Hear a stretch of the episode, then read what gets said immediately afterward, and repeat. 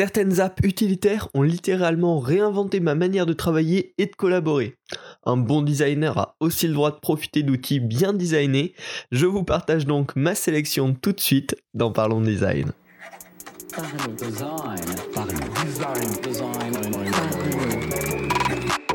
La saison 4 de Parlons Design est sponsorisée par The Theory, le site des product designers. Salut, c'est Romain Pinchna, bienvenue dans Parlons Design. Donc aujourd'hui, je vais vous partager une petite sélection de 5 outils gratuits, en tout cas qui de base à l'utilisation sont gratuits et que moi j'utilise de manière quotidienne euh, gratuitement euh, et qui clairement peuvent simplifier votre quotidien de designer. Moi c'est vraiment des trucs qui m'aident beaucoup, qui me font gagner du temps, qui me, me permettent de mettre en place des bonnes pratiques également. Euh, là le but de cet épisode hein, c'est pas juste une liste de plugins mais des vrais utilitaires légers pour vos ordinateurs qui peuvent être utilisés dans le contexte du design et des fois un petit peu plus loin qui ont radicalement changé ma manière de créer de manière plutôt positivement. Euh, les plugins, bon, on en parlera peut-être dans, un futur épisode, mais c'est pas forcément quelque chose que j'apprécie. Alors que là, des petits utilitaires comme ça, euh, c'est vraiment des trucs qui changent la vie. Donc il y en a 5. Je pense qu'il y en a quelques-uns en tout cas que vous vous devez pas connaître.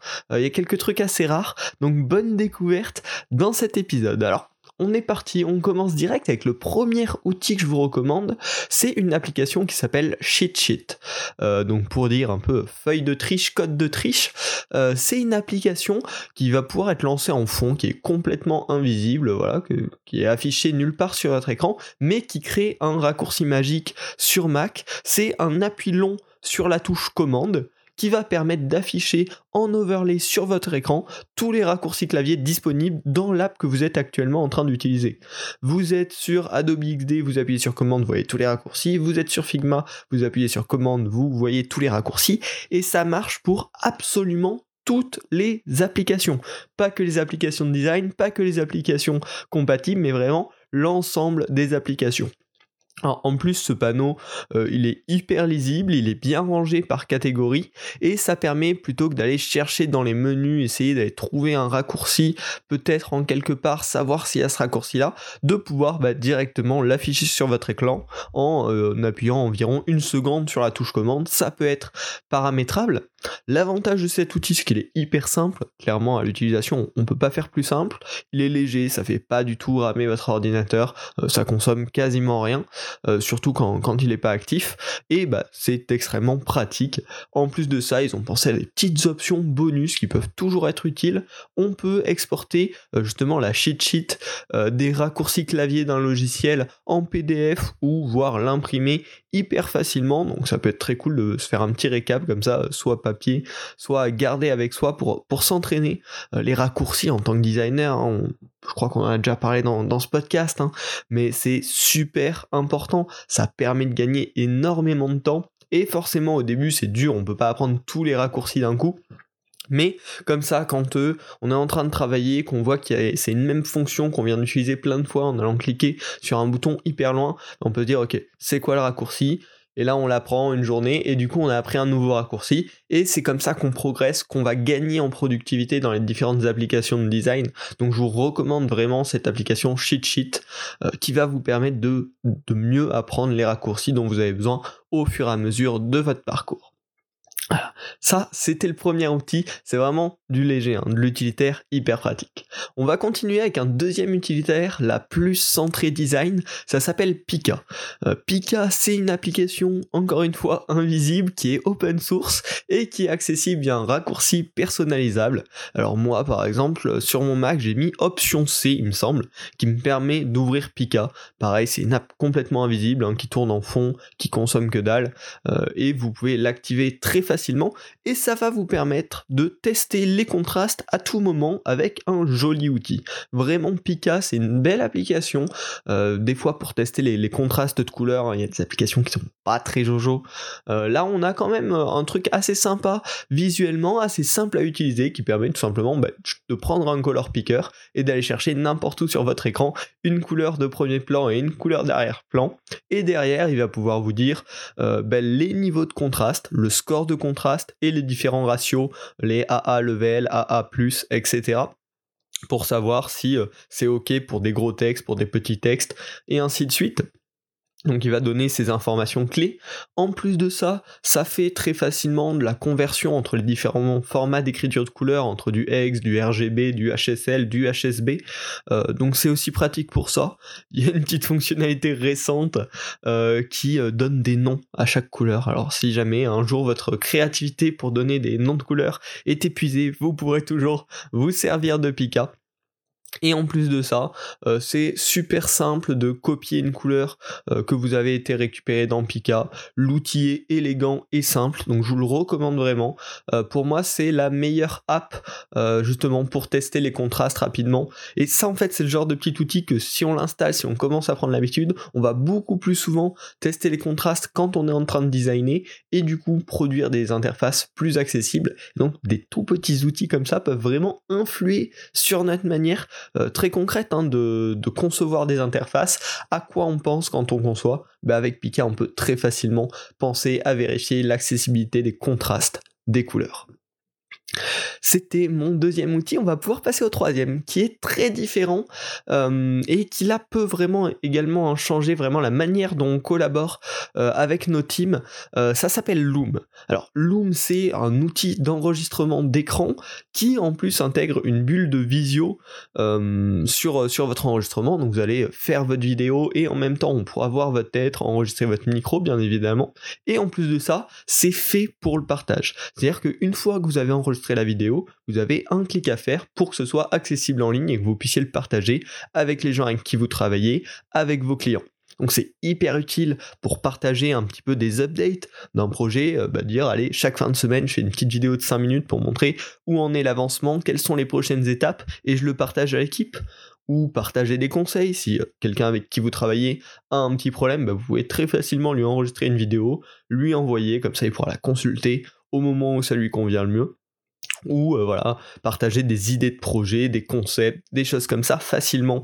Euh, aujourd'hui, on a beaucoup tendance à privilégier euh, bah, la visio, faire des appels, mais sur plein de points en fait, enregistrer une petite vidéo, ça prend moins de temps, ça n'oblige pas à synchroniser deux agendas entre deux personnes. potentiellement, la personne concernée peut le regarder autant de fois qu'elle le veut, le partager à d'autres personnes. Donc c'est un format vachement intéressant et Loom rend ça hyper simple. On enregistre la vidéo, on copie-colle le lien, on le transfère et c'est fait, ça marche. Donc vraiment, c'est un outil que je vous recommande, qui est hyper simple à utiliser. Alors le plan gratuit euh, limite euh, un certain nombre de vidéos à une certaine durée, euh, mais globalement, ça permet déjà de commencer à, partager des petits updates, des choses comme ça. Et justement, cette limite de 5 minutes sur le plan gratuit peut, peut obliger à être un petit peu plus concis. donc ça peut, ça peut franchement commencer à fonctionner déjà avec le plan gratuit. Moi, c'est celui que j'utilise pour le moment et, et, ça permet déjà de faire beaucoup de choses de manière hyper donc un lien directement partageable au sein d'une équipe.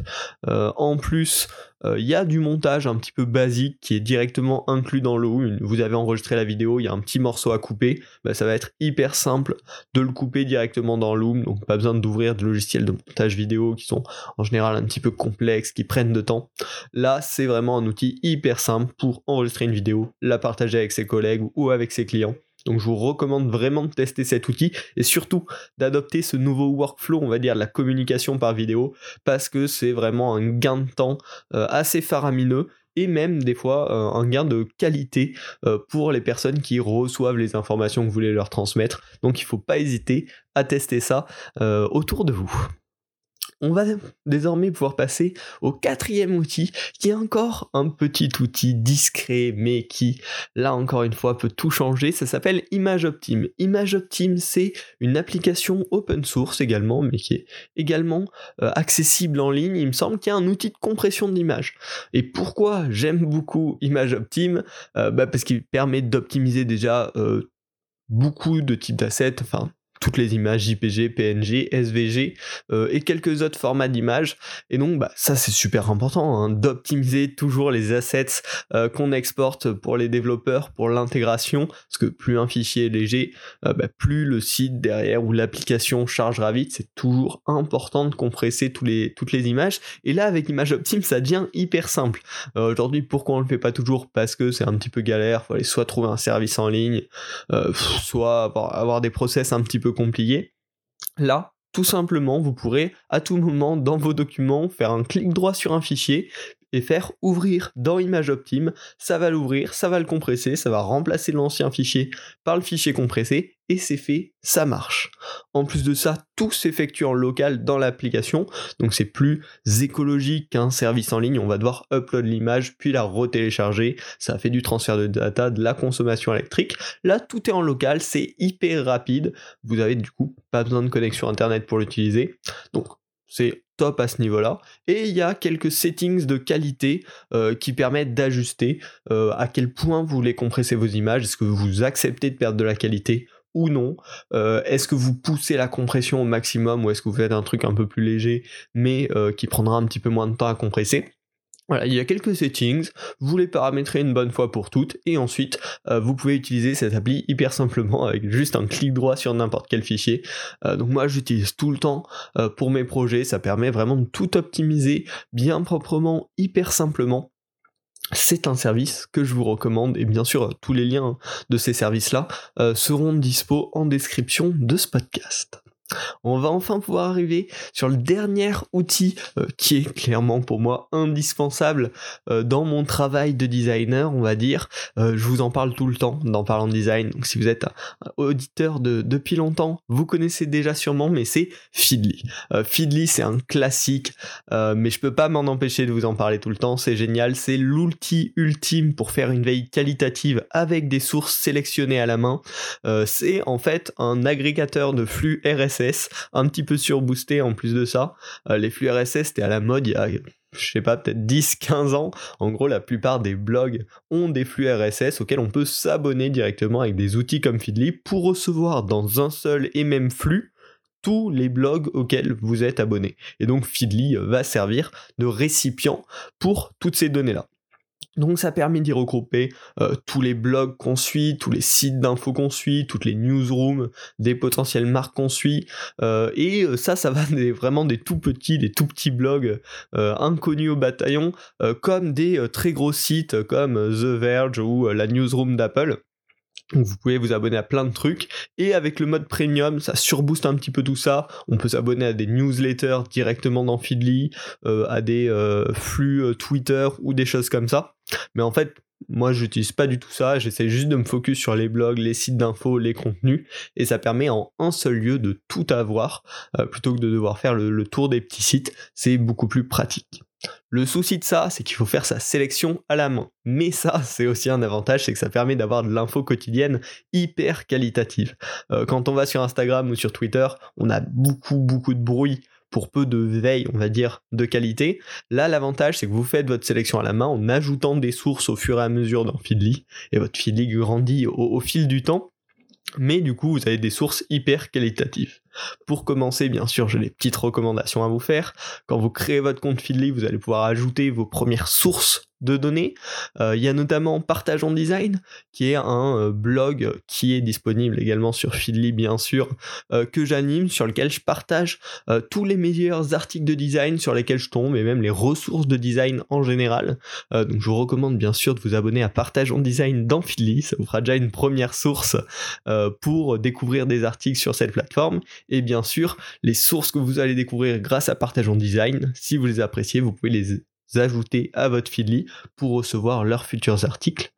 Euh, il y a également un ancien épisode de Parlons Design que je mettrai en description où je vous parle de Feedly, euh, de plein de sources que je vous recommande, euh, des blogs, des, des, sites de news et tout. Donc n'hésitez pas à aller voir ça si vous voulez pouvoir commencer à remplir votre Feedly et puis bientôt à la rentrée, je vous ferai un épisode avec 5 nouvelles ressources que j'ai découvert, que j'ai adoré là récemment et que vous pourrez également ajouter à votre Feedly. Donc n'hésitez pas à découvrir cet outil. Euh, vraiment pour faire sa veille, c'est top. Euh, la, bonne pratique un petit peu, enfin ce qu'il faut essayer de, réussir à garder, c'est tous les jours essayer de vider son Feedly regarder un petit peu les actus qui, ont, qui sont sortis sur les, sur les sites qu'on suit, le vider et puis revenir le lendemain. Comme ça, ça permet toujours d'avoir un petit peu les dernières actus, d'être à jour sur nos blogs préférés en ayant vraiment cet espace hyper qualitatif en termes de données vu qu'on a tout choisi à la main. Voilà, j'espère que ces 5 outils vous auront plu. Donc je rappelle, cheat sheet pour découvrir tous les raccourcis clavier hyper simplement.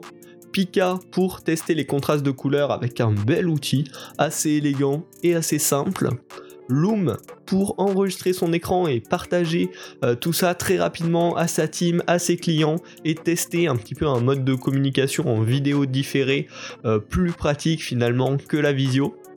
Image Optim pour compresser euh, toutes les images hyper simplement, hyper rapidement en local. Et Feedly pour faire une veille hyper qualitative avec des sources sélectionnées à la main. c'est le top. J'espère que cet épisode vous aura plu. On se retrouve très bientôt la semaine prochaine pour un nouvel épisode de Parlons Design. Si vous avez aimé, n'hésitez pas à vous abonner pour suivre bien évidemment les futurs épisodes. Et puis on se retrouve la semaine prochaine pour un nouvel épisode de Parlons Design. Salut.